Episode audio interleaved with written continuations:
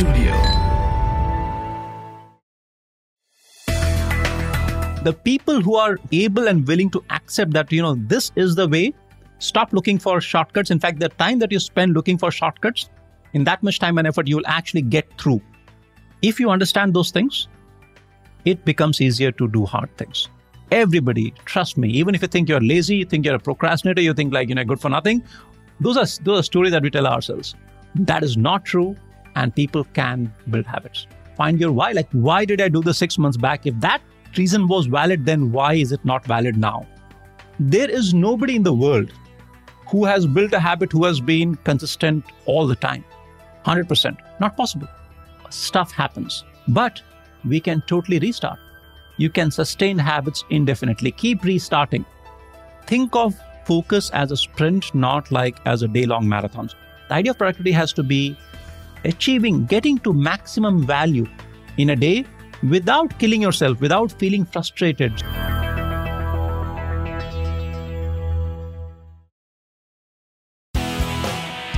From Wine Studio, you are listening to The Inspiring Talk, a show where I bring the conversations with today's most successful and inspiring personalities to help you take your life, business, and career to the next level.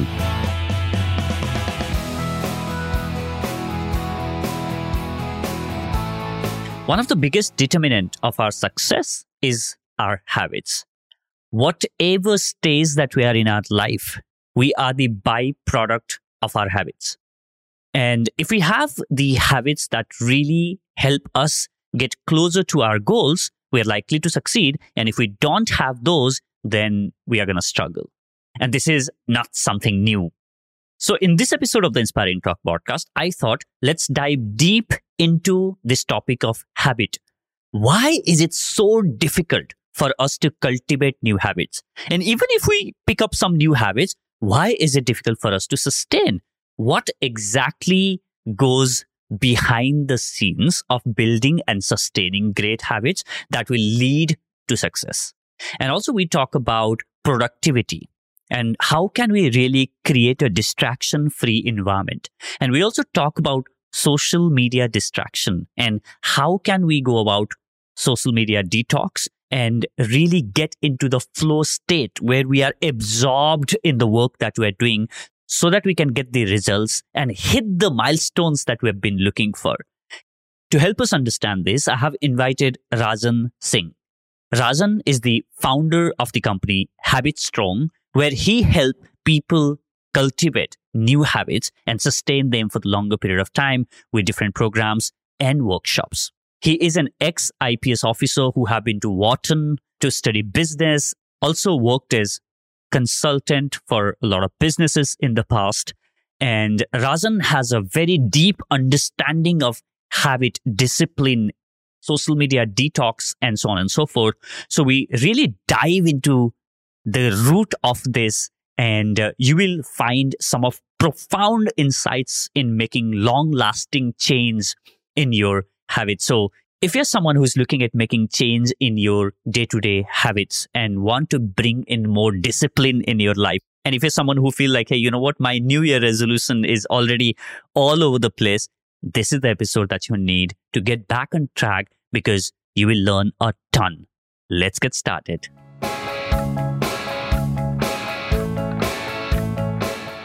Rajan, welcome to the show. Thank you. Thank you, Vijay. Great to be here. It's such a great pleasure in having you here, and uh, particularly almost at the end of January, because this is the time when the New Year resolution that a lot of people set for themselves. This is the year where I'm gonna kill. This is the year where I'm gonna hit gym every single morning. This is the year where I'm gonna make all the money that I've ever wanted by following the habits that I want to. And uh, by the time we reach the end of January, half of those resolutions people you know don't even remember. Why do you think resolutions fail? I think the answer is uh, in some sense pretty straightforward. The resolutions fail because the person who made the resolution is not the same person who's executing the resolution in some sense. So think of it like when do you make the resolution? So this would be you're thinking about it maybe the last week of december and the year before has probably not been that great and you you're looking for a fresh start. And when we are looking for a fresh start, when you see like, okay, there's a, everything's going to be reset, it's a new life for me in some sense, that creates a lot of positivity. So in some sense, that person, your version, like version 2022, just, just to give a name, that version of yourself is feeling very optimistic. It is energized. It is feeling unburdened by all the stuff that went badly in, in his or her life in the last year, last couple of years. So at that point, when you're feeling so good, you're feeling so positive, everything looks easy.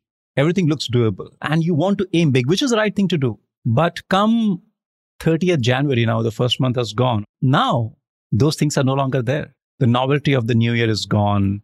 It's like when you think about, okay, I'm going to go on a drive in Goa. Just as an example, like I'll go on a drive, there'll be beach on one side, it'll be so beautiful. And that's, it's wonderful to have that picture. But when you start driving, then you'll see, oh, there's a cow standing in the road and the road is bumpy and there's a traffic stop and traffic jam. And the question is, can you maintain that mindset in the midst of the traffic jam and all the other problems? The same thing here. So when real life hits, it is different from the abstraction that you had built. And the, the person, now you are, you are version 2023 and you're facing all these problems. And when you face those problems, what happens when something doesn't go well? Your motivation stops dipping. So the challenge is the guy who, or the person who made the resolution was very motivated. And the person who's executing is like the regular person. And yet we want this new, new person, this 2023 version to execute what 2022 thought of and imagined. It is not impossible. It's of course doable, but this is the fundamental reason why we make resolutions and quite often, not always, but quite often we fail and then we try again and again and again. Nothing wrong with it, but this is this is why we can't we can't just learn from last year and change it because fundamentally there is a there's a psychology involved and the psychology of the person executing is not the same as psychology of the person who made the resolution. Does that mean relying on motivation to drive change? That's where the problem lies. Are you trying to say that, hey, if you rely on your motivation, then making change on a longer run is not sustainable? It's a wonderful question, but I think to do justice, I would like to give a more nuanced answer. So, when we think about motivation, motivation is what makes us do something.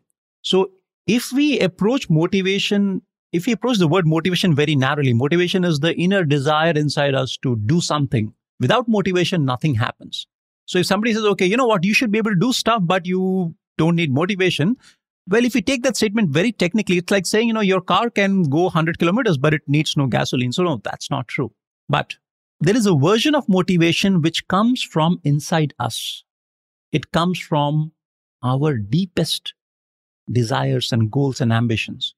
So like Bijay, you are now sitting and recording this podcast with me and, and you do these things. You have to do a lot of work. And yes, there will be moments when you do a podcast or you put something out and people appreciate and you get some good feedback. That feels good. But then the process that leads to it, that process is, it's, it's hard. It, it can be hard quite often. So then the thing is that you are not driven like when you are prepared reach, reaching out to people to come for the podcast, setting up the technology, thinking about what questions to ask.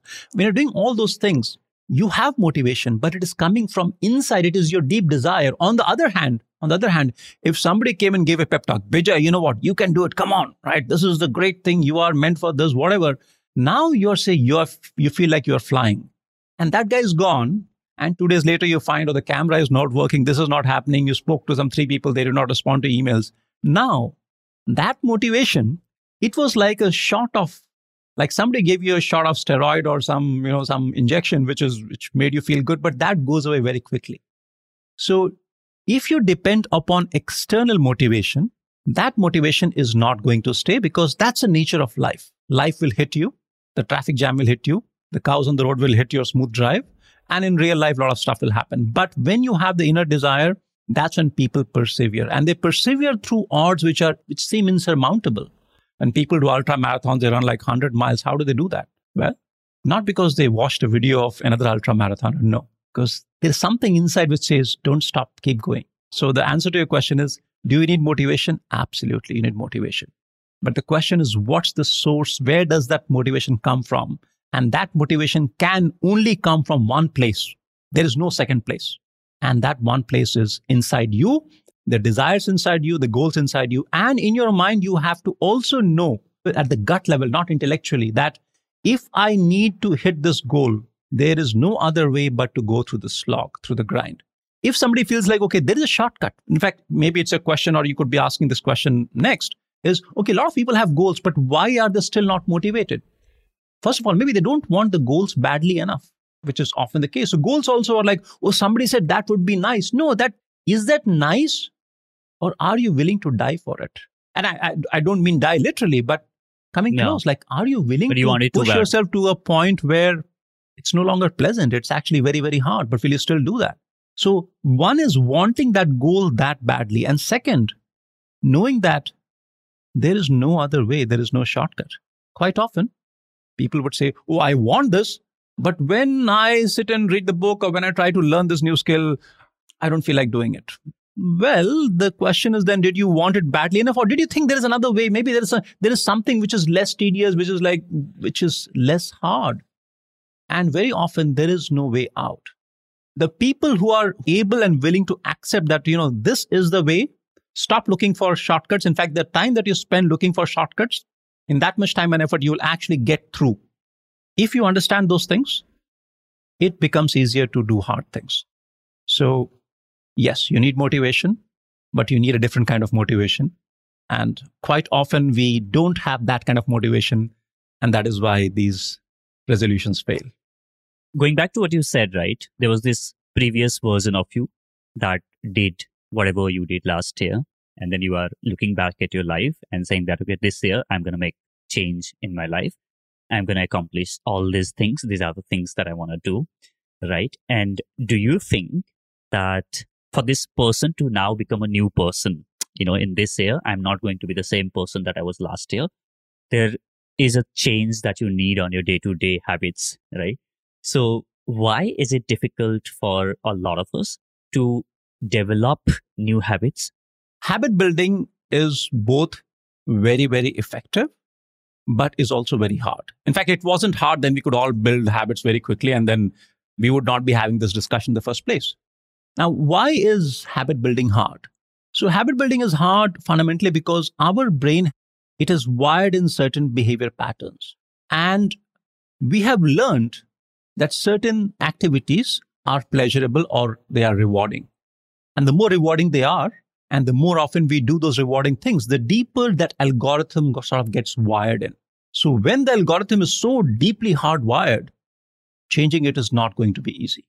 So quite often what we're doing is the uh, Vijay, one thing which which we sort of overlook is people say, okay, I want to build a habit in 21 days or some random number like that. My flip question is, okay, let's take an example of breaking a habit. That'll- It'll be easier to explain. You want to break the habit of, let's say, checking your smartphone every now and then, or any other habits of those sort, binging on Netflix or whatever.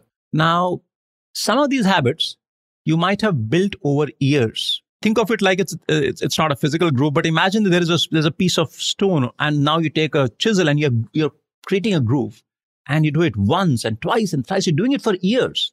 That groove is very deep, and when you want to change it, we think we expect or we want it to be easy, we want it to be quick. It will not be quick because it took that much time to wire it in.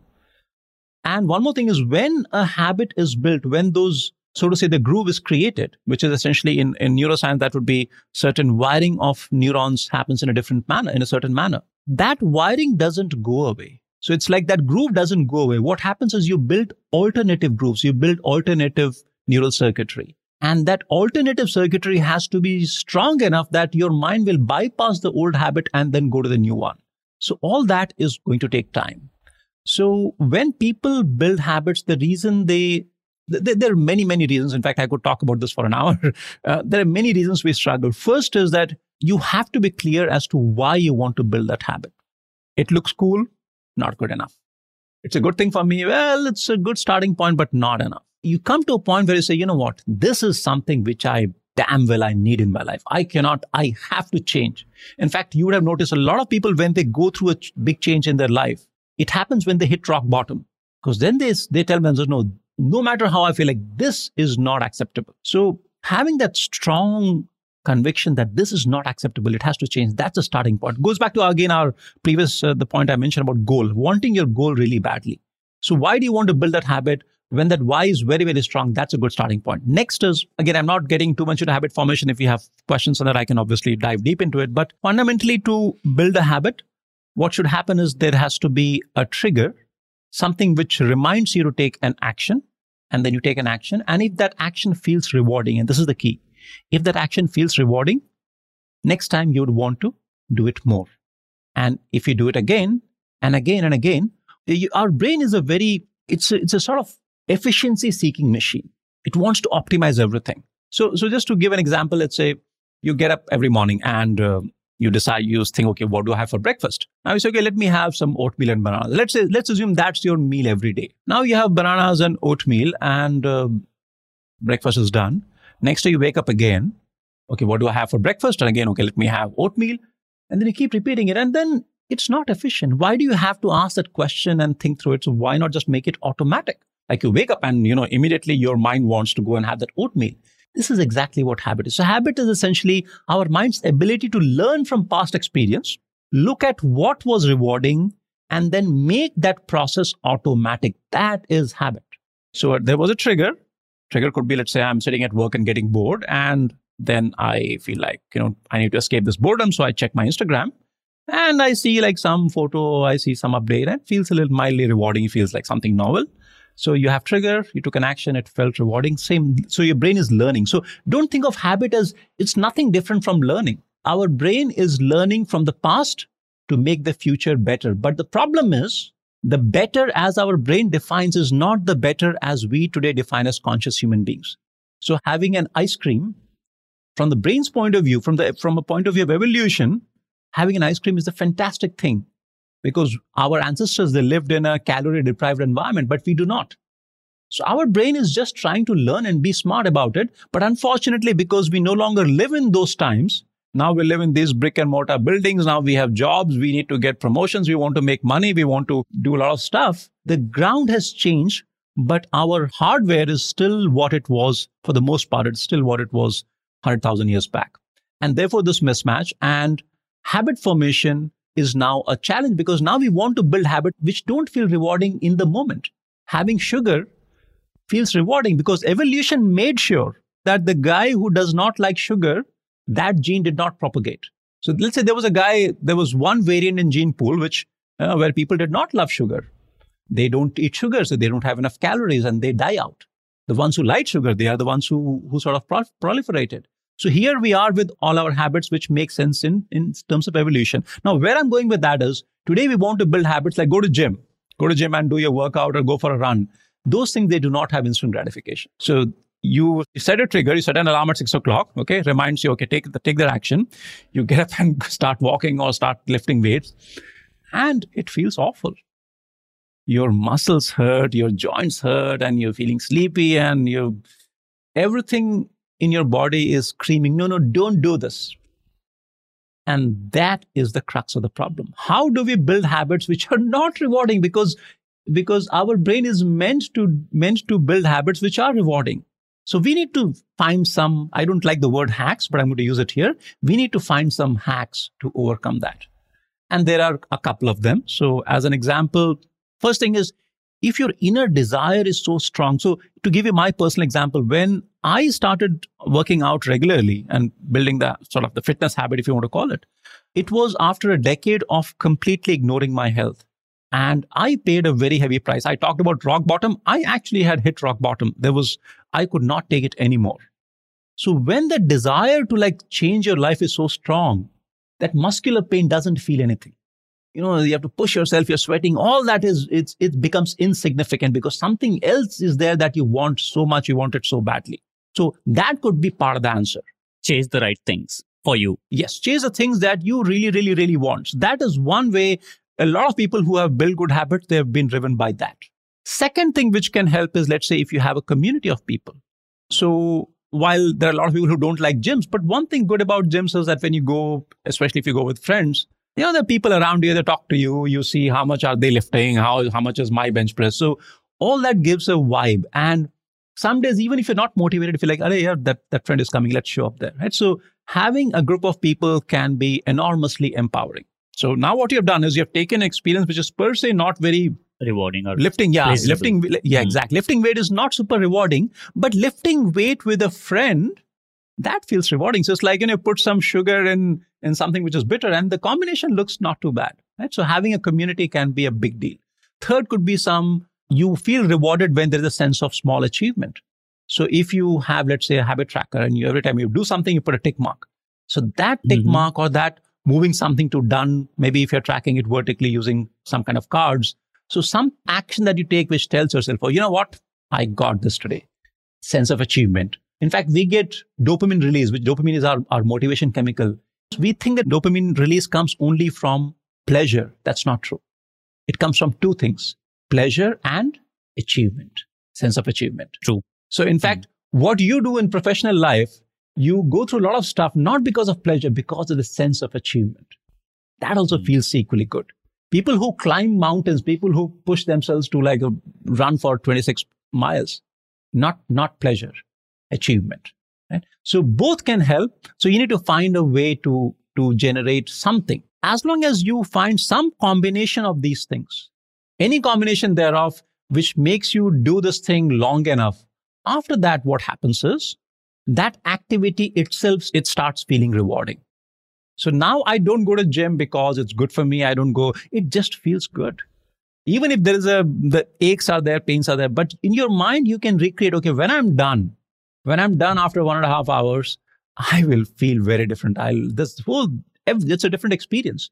So every habit, whether it is habit of working out, running, uh, reading, you name it, all those things, you have to find a way where you go through up, go uphill, and then once a downhill starts, downhill is, what I'm what I'm calling downhill is when the activity in and of itself starts feeling, starts being rewarding. At that point, the habit is there with you forever. Well, it, it- there also there can be slippages, but now it becomes much easier. So that's how Yeah. that's how you build habits. And is there a, you know, like you mentioned earlier, 21 days, and you hear like, you know, it takes this many number of days for you to build habit. Is there like a, when you do, you said, right, the downhill, Mhm. is there a number of days that when that downhill starts for most of the people, or is it very individualistic in nature? Sadly, there is no no such number, and I'll explain why that is the case. So, how quickly you start the downhill journey, so to say, um, or how quickly the habits become self-sustained, uh, or they are sort of on autopilot. It is a function of primarily how rewarding is that activity. So let us say if somebody, unfortunately, someone starts taking some drugs.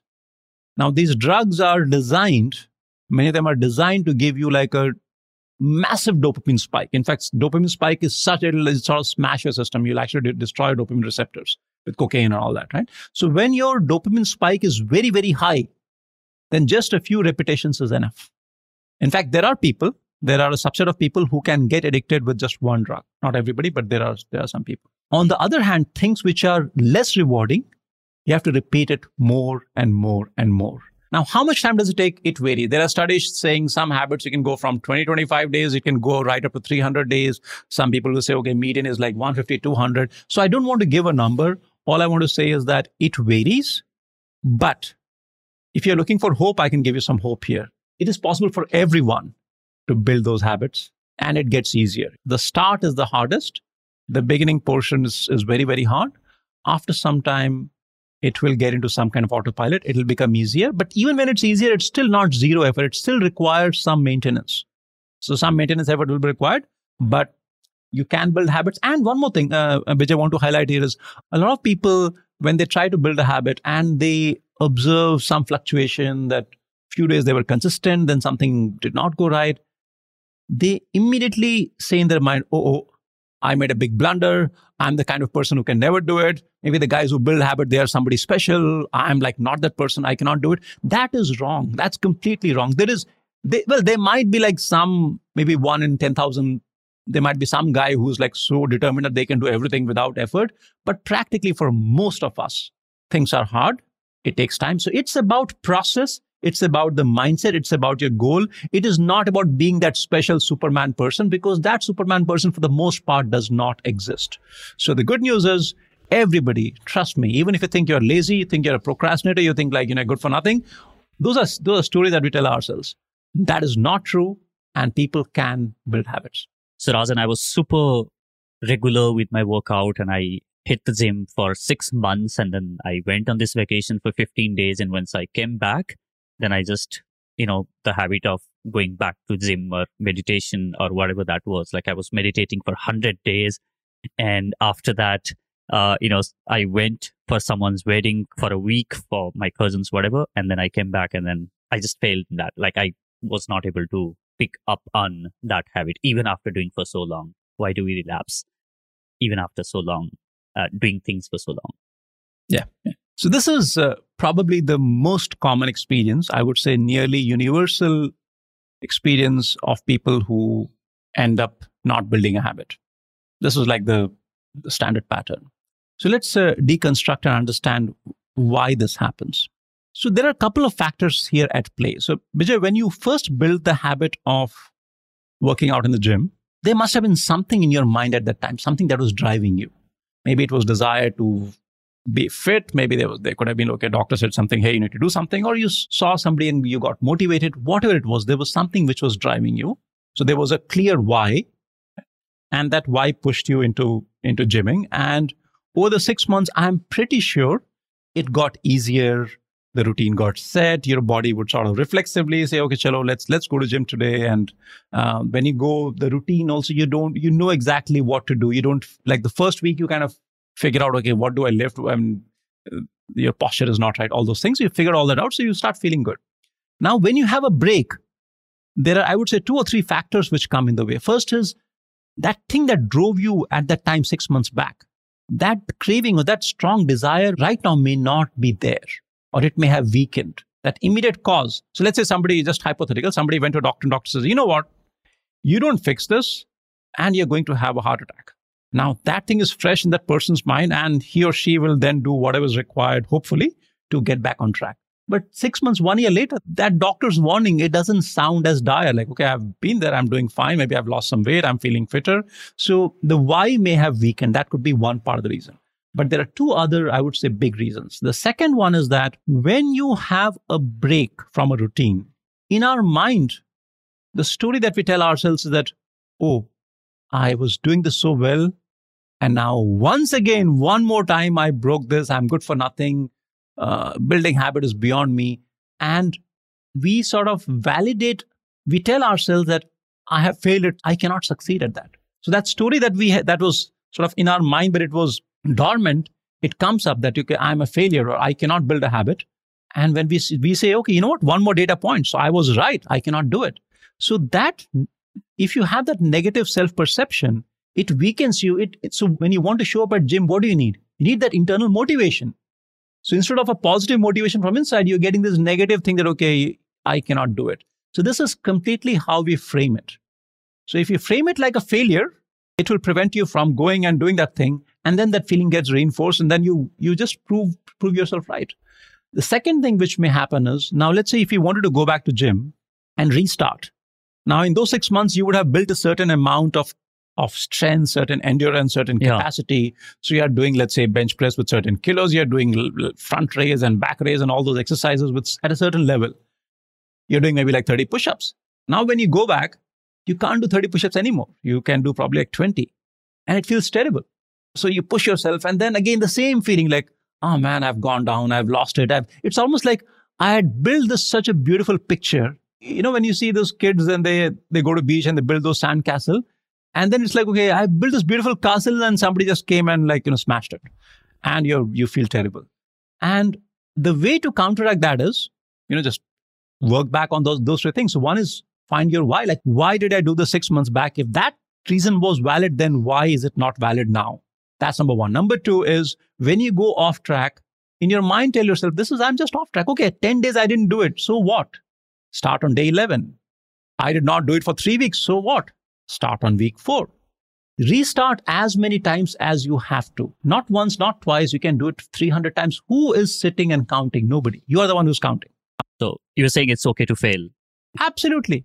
In fact, yeah. here's what I'll say there is nobody in the world who has built a habit who has been consistent all the time 100% not possible right? life happens sickness happens something happens someday you know maybe you're you're not feeling well maybe your boss said something, you got really annoyed. Stuff happens. but we can totally restart. Now, I'm not super fond of this be kind to yourself phrase because it often gets misused as a means to like, you know, just take it easy or don't do stuff. But, but in this context, I think that's, that's absolutely the right thing. Like just restart one more time, 10 more times, thousand more times. Who cares? That is the only way. I'm not saying that is a way. I'm saying that is the only way you can sustain habits indefinitely. Keep restarting. The last thing is like uh, I mentioned, when you restart, you may not restart where you left off naturally. Your strength may have declined. Okay, you can't do 30 push ups, do 20, can't do 20, do 10, can't do 10, do 5, do whatever you can. Start from where you are and then build it up and you'll go back very, very quickly. So if you can handle these three things, think about your why. Uh, second is restart. And third is restart as you are, where you are, as opposed to looking for some ideal starting point or where you left off. I think you can build habits. So it's not it's not that sustaining habits is hard. It is that we are thinking about it the wrong way.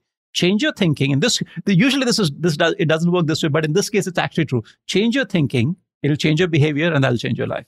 Rajan, you mentioned about dopamine having such a big role in sustaining the habit, right? When you get feel good about doing the habit. So for the time, and I have this interesting thought that's just crossed my mind, which is, hey, here I am looking at building a habit which not necessarily give me the dopamine spike that I will get by going on Instagram or doing or maybe ordering some comfort food or whatever, right? right Having sweet right. whatever. However, let's say if I'm trying to build a habit of meditation, yep. then do you think in the process, like again, when you are meditating, I think it's the dopamine that you'll get is like very low, right? You won't get that spike that we're talking about, right? While I'm building this habit, do you think using some external rewards and in- incentive to hey you know i did meditation for the for a week in a row and here's my reward. And then use those rewards as a dopamine kind of you know to till the time it becomes habitual and i really you know get in the flow. Do you think that that works or do you think? Oh yeah. As long as the reward itself is not inconsistent with the activity right?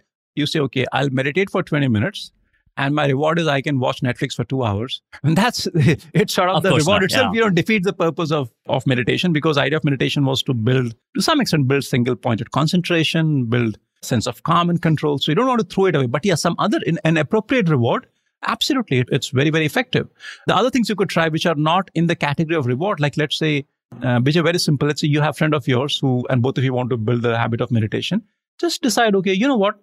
Let's come on Zoom every day, seven thirty. Mm all of we both meet and we'll do it for uh, for let's let's do it for one month now once you've committed it's not just about meditation anymore it's about let, letting down your friend which you yeah. don't want to do so there are mm. many of these things that you can try and as long as they get you to a point where now when you meditate your mind actually starts going calm you start feeling good that sense of bliss might be an overstatement but you sometimes do feel that all those things will make it very attractive i'm pretty sure all of these habits they will become self sustaining once you actually want them.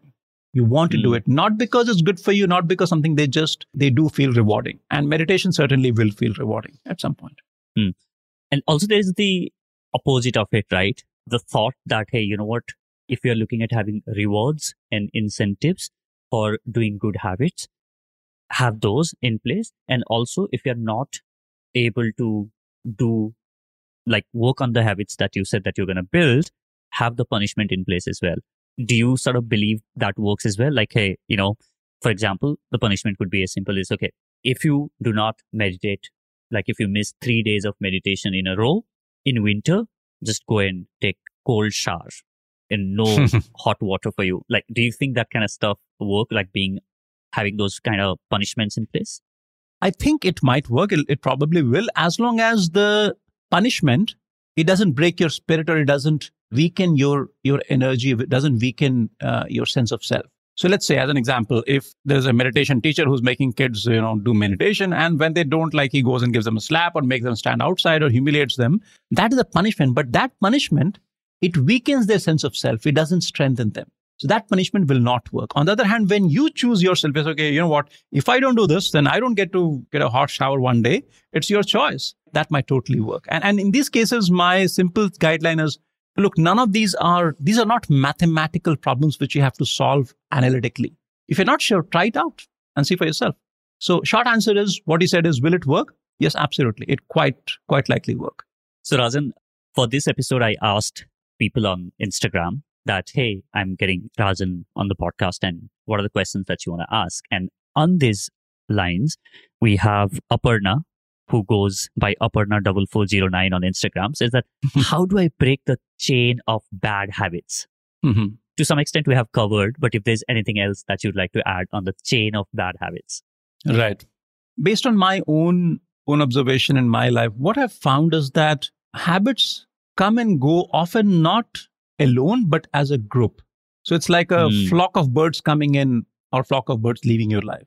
So if you form one good habit, this is again not a guarantee or not saying always happens. It is quite likely that one good habit will motivate you to build another good habit. So just to give one example, let's say if I go for like a long run and when I come back and I feel really good, I, I feel very motivated. That is a day when I don't feel like even if there is some snack on the table or there's something, I will not go and pop it into my mouth. I'll feel actually more disciplined. Nobody has told me, but you feel like today, okay, I'm I'm victorious. I don't want to let that go. So yeah. good habits will sustain and help you build other good habits. On the other hand, unfortunately, it works other way around as well. You build one habit. What does so let's say you go and binge watch Netflix for six hours. What happens after that? For most people, you feel terrible. It's like hmm. it's a disgusting feeling. And that when you feel that bad, now you want to escape that bad feeling. And one way to do that is go and have some ice cream and you feel even worse and then do something else. So essentially, the, all these bad habits can sort of support each other or they can cause you to build other bad habits. So now in Aparna's question, she says that uh, she probably has a string of bad habits. So just think of it this way, like they're all probably sustaining each other. And mm-hmm. one good way to break that is to break or build one good habit. So there are habits that are called keystone habits. Keystone habit is a habit which if you build in your life, it will motivate you to build other habits. What are some examples? Simple example like regular working out. Such a simple thing. If you start working out regularly, if you start, you go to gym three, four days a week, go run two, three days a week. So five to six days a week, you are like doing some morning intense exercise. Do that for a couple of months, see what happens. A lot of people who are smoking, will actually not have a desire to smoke anymore or they or their craving will go down. Because one thing is of course when you run you feel like you need lung capacity and then your mind says you know what? That thing that shitty thing that you're having like stop having that. You will automatically start eating healthier. I'm not saying you'll go like totally clean but you may still have junk food but you will have more sense of control. So when there is one habit which brings in this sense of positivity that positivity then now motivates you to say you know what? Let me do that one more thing and then one thing. So Working out is a great uh, keystone habit. Meditation is again a wonderful keystone habit. Reading something like building the habit of reading for an hour every day, reading things which are meaningful to you, that can be keystone habit. So any habit which creates this sense of positivity, sense of achievement, sense that, you know what, my life is making progress. I am moving forward.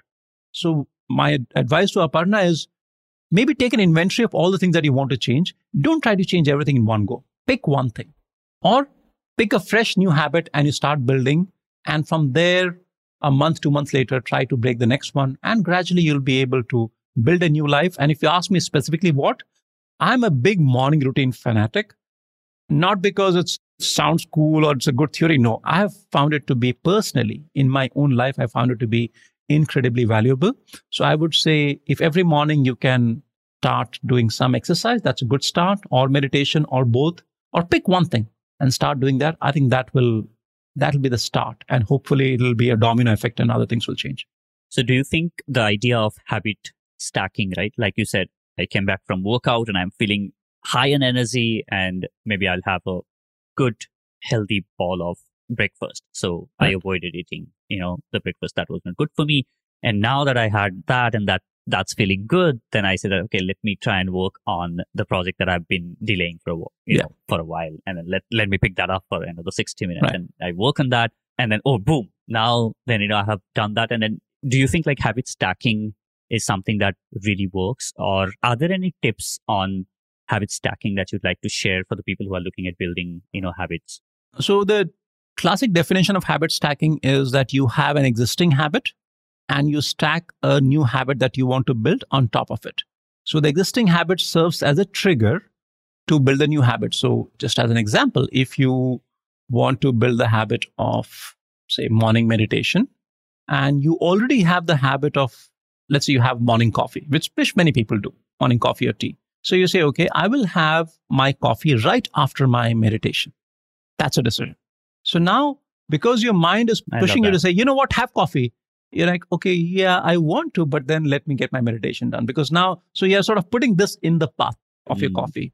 Or alternatively, like every time I have my breakfast, after that, for half an hour, for one hour, I want to work on my number one priority task without any distraction another habit you could build. So every day, finish my breakfast, one hour of focus. Now, you could vary this obviously. So habit stacking certainly works. Just one thing I want to caution is all these techniques, they are effective, they work, but none of them are magic. Okay. So you still have to have that mental resolve. You have to want that goal. You want to, you want to have that change. Mm-hmm. They help you bring about that change. So you know how to go about it. It's like this, uh, Vijay, I can show you a road or you can show me a road and say, this is the road. Go walk. But then mm. I still have to walk. The yeah. road is not the answer, road is the path. So a lot of times what happens is we just we want more and more roads. You want to build a habit, we'll download a PDF, we'll go and watch this video, we'll do this. Yeah, sure. I now know about many, many roads. But who will walk? I have to walk. You have to walk. That's the thing. So Rajan, shifting a bit of gears here, and you have been hitting a lot of milestones in your life, right? right from going to IIT and then, you know, serving as IPS and then going to, you know, business school, doing all of, all of that, right? So what is the thing that you learned about discipline in all these years of, you know, doing a lot of different things and now building HabitStrong around discipline? The idea of discipline is fairly straightforward, which is um, overruling our innate desire to do things that are instantly gratifying. So our natural response as human beings is to do stuff which gives me instant pleasure. Why? Because evolutionarily that made sense. Hmm. So evolution made sure that whatever improved the odds of your survival, it made those things feel rewarding. This is not a defect. This is not a bug. This is a feature. There, there was there was immense value to this, but unfortunately, like in 2000 years, uh, we have become civilized, and now things have changed, and now we no longer most people are not dying because they don't have enough calories. So things have changed completely. And that is what is creating the problem. Now, the reason we need discipline, the reason my great, great, great, great, great, great, great grandfather did not need discipline is because his biology was wired for survival, right? But my biology is wired for survival in that era, but the era has changed. So now I have to tell myself, you know what? Skip that ice cream. Eat something healthy.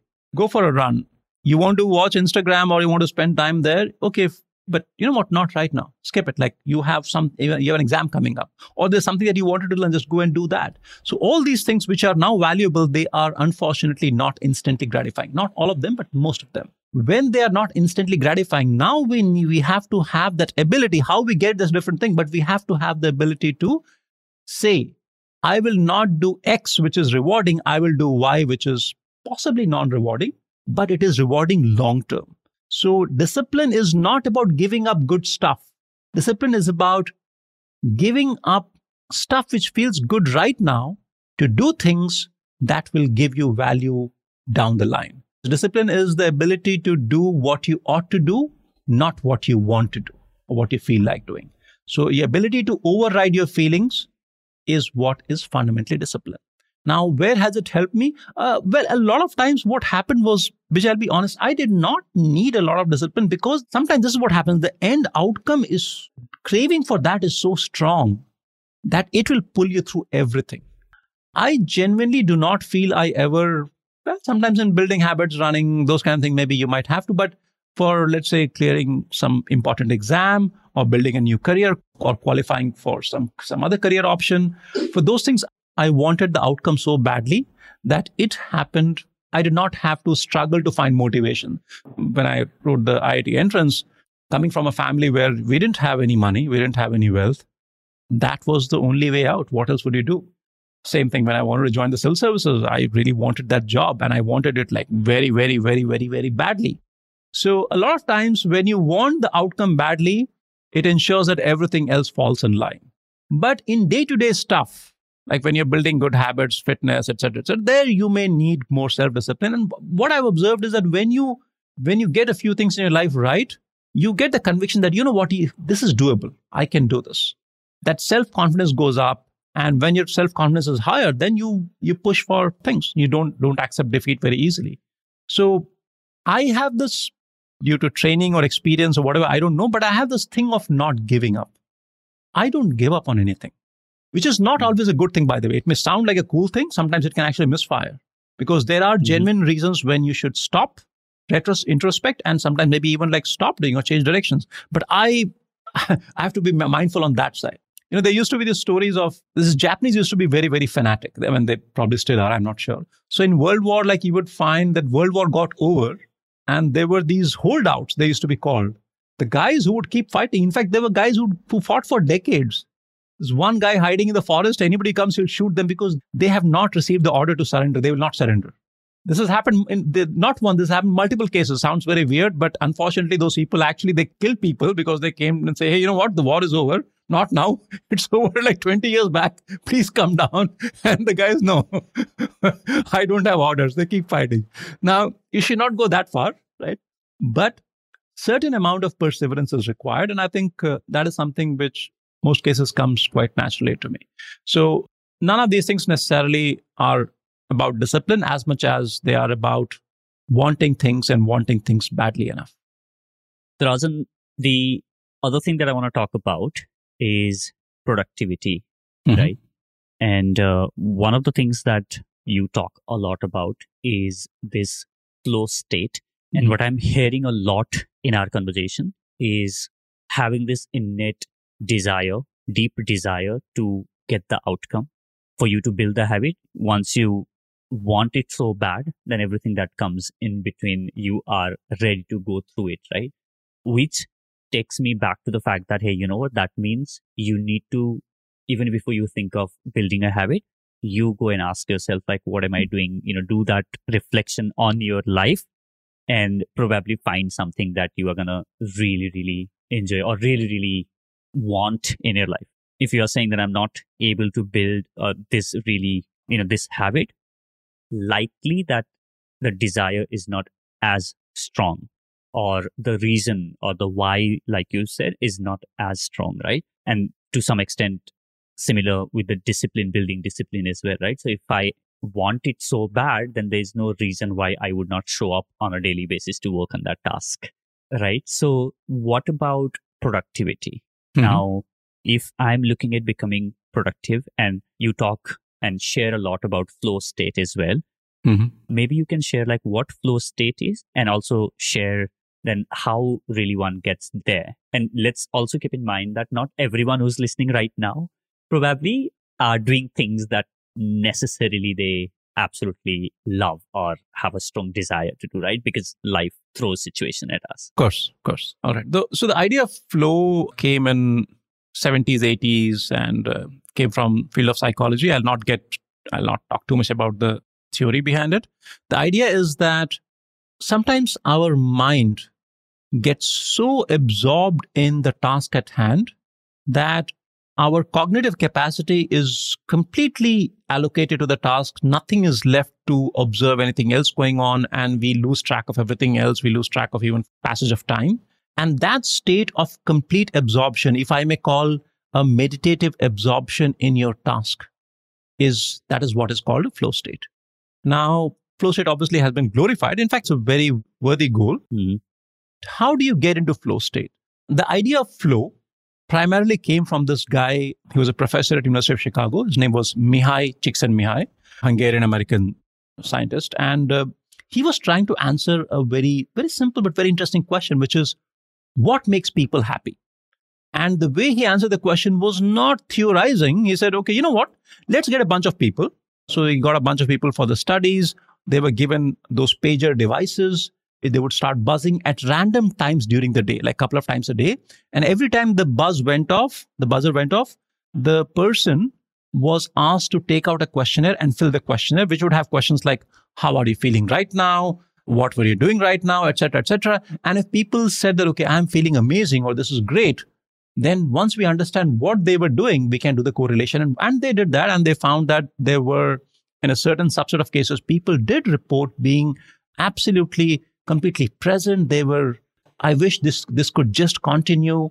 They felt no resistance in the path. Everything was just almost automatic.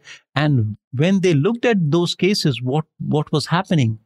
It was never when they were on vacation or having martinis on the beach. None of that these situations were, were when they were completely absorbed in some activity actively. They were pursuing a goal, they were doing something which made sense to them. And that is when they had this deep absorption. And then he he inferred what were the conditions. I'm not going to go into all of them, but a couple of important ones. One is you should have a short term goal. There, there should be something that you want to achieve. Want to achieve not one year later or six months later, like maybe like a next half an hour. So, one way to understand this would be let's take video games. If you have played any video game and you start the video game, what does a video game do? Any good video game will immediately give you a target, right?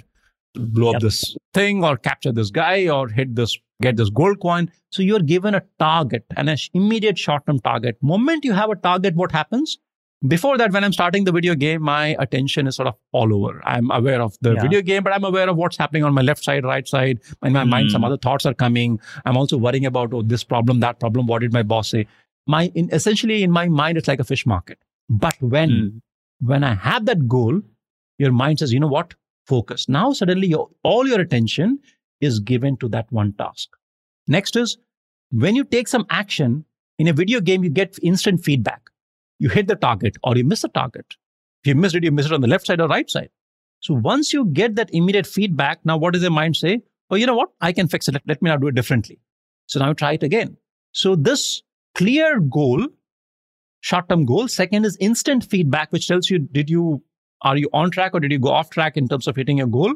Third is the difficulty level has to be not too hard, not too easy. That is why video games have multiple levels. And moment you achieve a level, moment you start hitting your targets like predictably, if let's say the game ended there, what would happen? You played for like two, three hours, then yeah, it's, you, say, no, it's, it's too boring. But then what will happen? Moment you achieve a certain proficiency level goes up.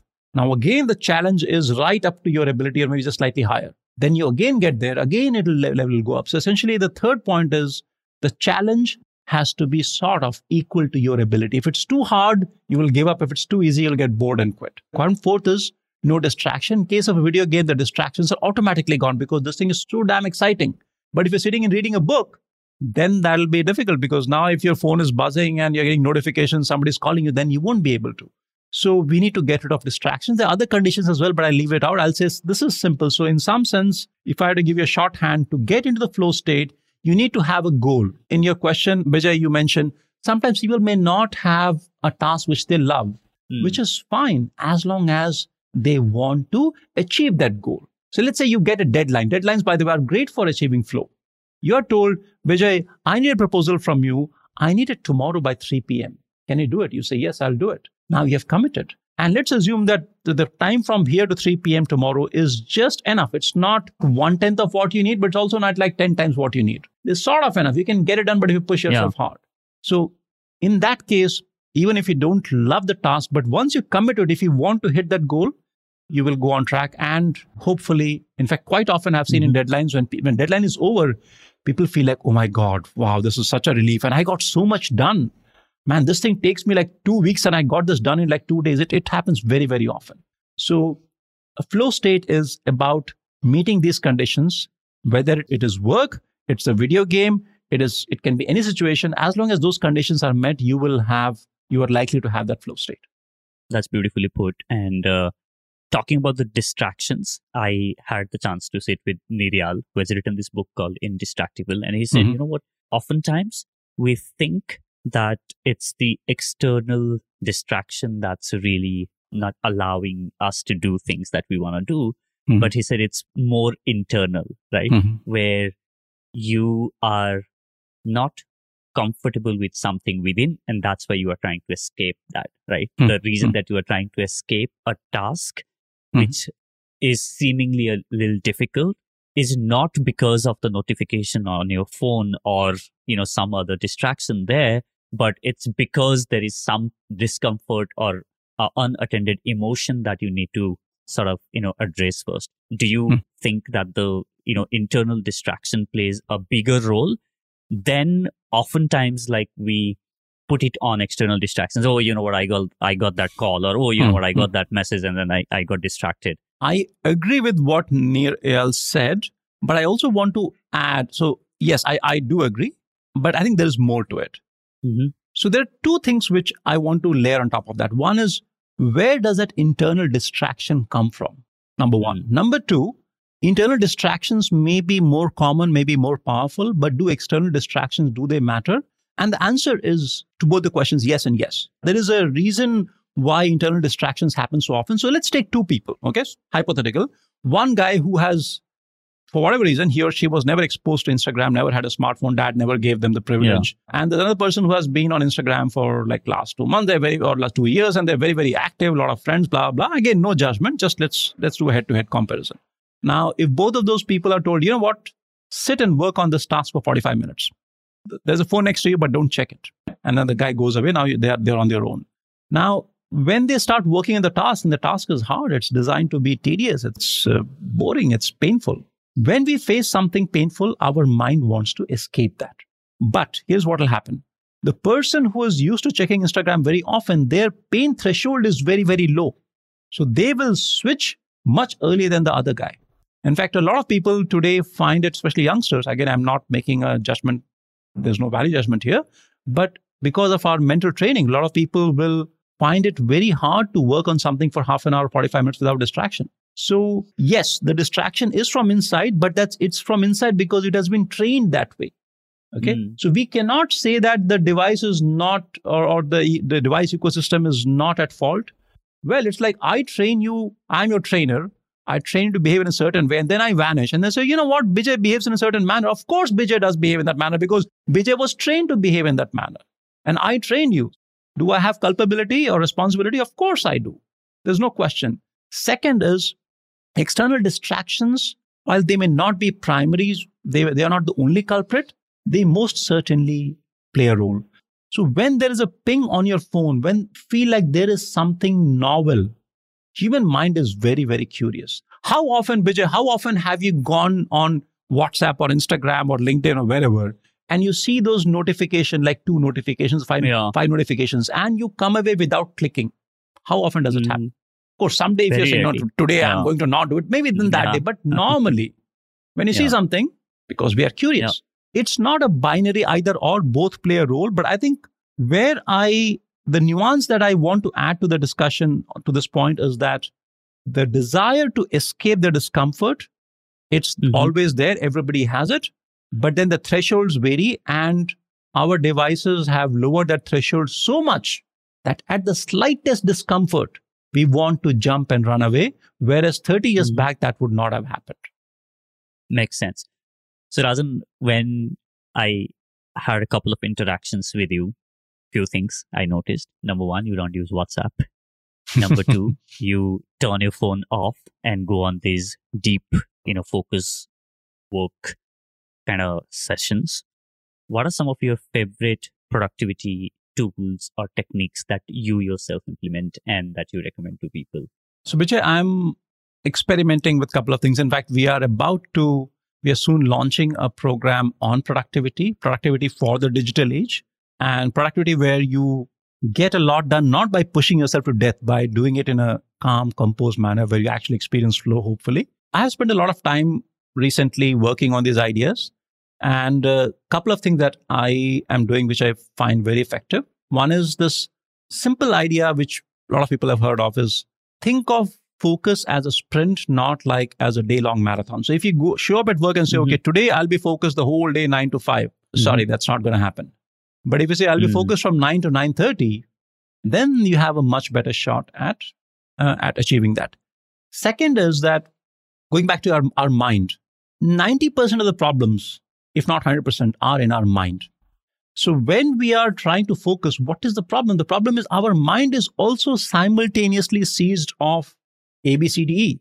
this problem, but also what about that? What about this? So there is a sort of chaos in our mind. There are too many things that are right now in that semi active state.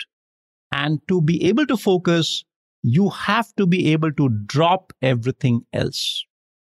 I have five priorities, but when I pick up one, A, B, C, D, E, I picked up A, B, C, D, and E have to die for at least next half an hour, one hour, whatever time. If they're all alive simultaneously, it's like you know five babies screaming for milk. You don't know whom to give the milk to. But if four are saying, okay, they're quiet for next one hour, then you can feed that baby. So we have to feed just one baby. We have to feed just one task. And that the sprint allows you to do that. And there are simple things you can do like in your mind, if there are many things, write them down and just let go and focus on this one task that you have picked up. The other thing which I've I've found very useful is again, productivity is a very vast topic. We can't get into all the discussions, but I think the one goal of productivity, at least the way I look at it, is it is not about doing the most number of to dos in a day. That's not the idea of productivity. The idea of productivity has to be achieving, getting to maximum value in a day without killing yourself, without feeling frustrated. So being calm, being composed, being in control, and yet delivering the greatest possible value, which might come from only two important tasks. So, which means you need to have mm-hmm. priority. And then th- this is the key. When you work on one thing, you have to drop mm-hmm. everything else. And there are some systems I don't have time mm-hmm. today to go into that, but but that's yeah. what we that's what we want to, to help people achieve, which is one thing at a time. So no multitasking. Mm. Absolutely no multitasking. Uh, human mind cannot multitask. What we do is we are switching between between multiple tasks at a very rapid pace. Thinking about A, thinking about B, thinking about A, B, A, B, A, B. We are not doing A plus B. We are doing A, then B, then A, then B. That is what is multitasking. There are exceptions. The one exception is um, it's worth mentioning. If there is a habitual action that can happen in the background, so let's say you want to listen to this podcast, you can, if you're a good driver, your driving is sort of automatic. So your driving is not an active process. So you can listen to this podcast while driving or while doing some activity. But if somebody is learning driving today for the first time and they're also trying to listen to this podcast, not going to happen. Either they will they'll make a mistake on the driving or they won't be able to pay attention to, the, to this podcast.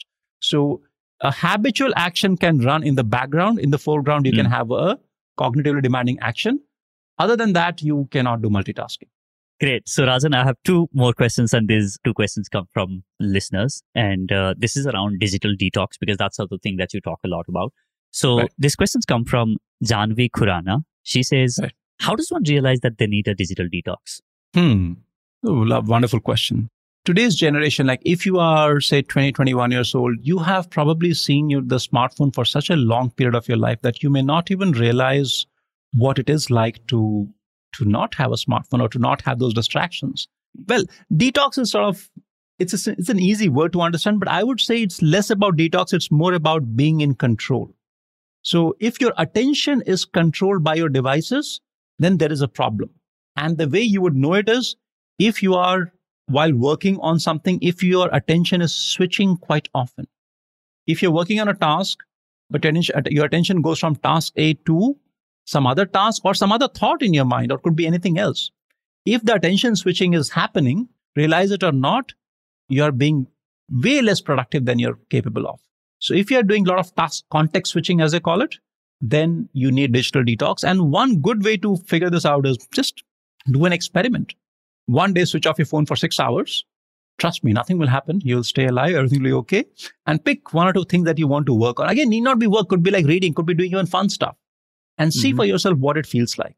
Now, I'm not mm-hmm. suggesting mm-hmm. that that is the answer. The idea is not to switch off your phone. The idea is to be able to manage your attention effectively. The fact about digital life today is that none of us, myself included, you included, we cannot live without our devices. They have immense value. If you're traveling to book a cab, if you want to buy something online, for all those things, there is value. I'm not denying it. The problem is the value comes with a cost. And is the cost greater than the value? And if not, then how do you bring down the cost? So it is not digital detox or digital, let's call it building focus is not about giving up your devices. It is about training your mind so that you can navigate the world with your devices, but you're not driven by your devices. You're driven by your internal sense of control. So That's what we should think of detox as. There's another interesting question around this from Radhika Madiraju.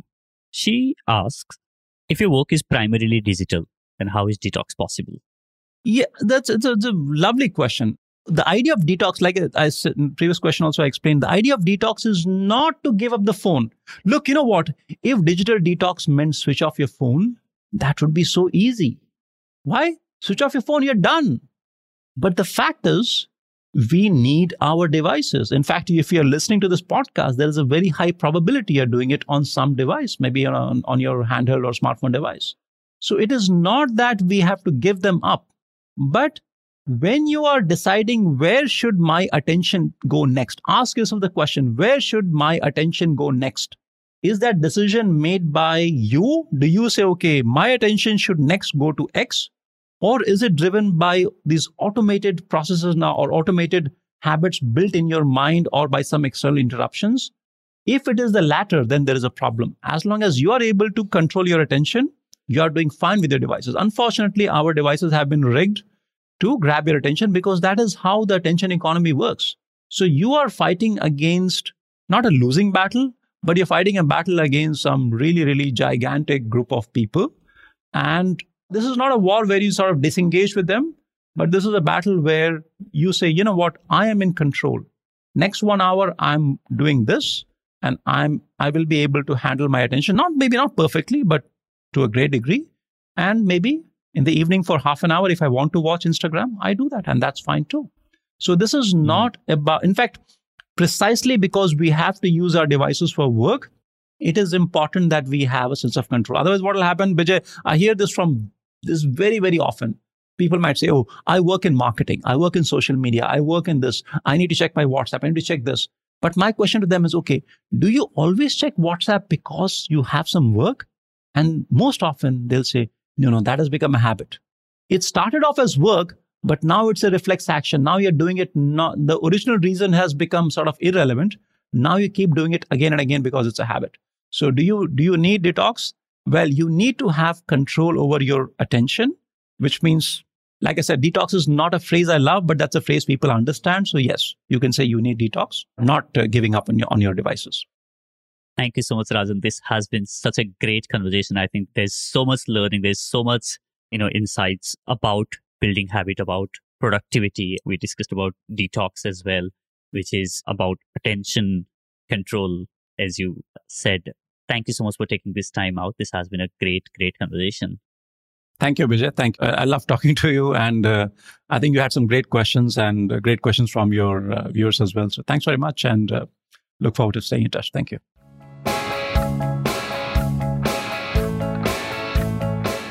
Hey, thank you so much for listening to this episode. If you enjoyed listening to this, I want you to do two things for me.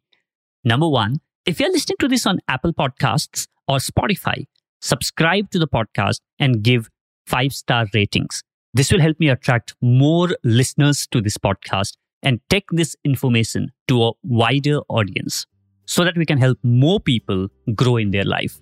And second, share this episode with at least three people in your network who you think need to hear this episode. You never know, just by sharing this episode, you can help them transform their life. Be that person who helps other grow in their life.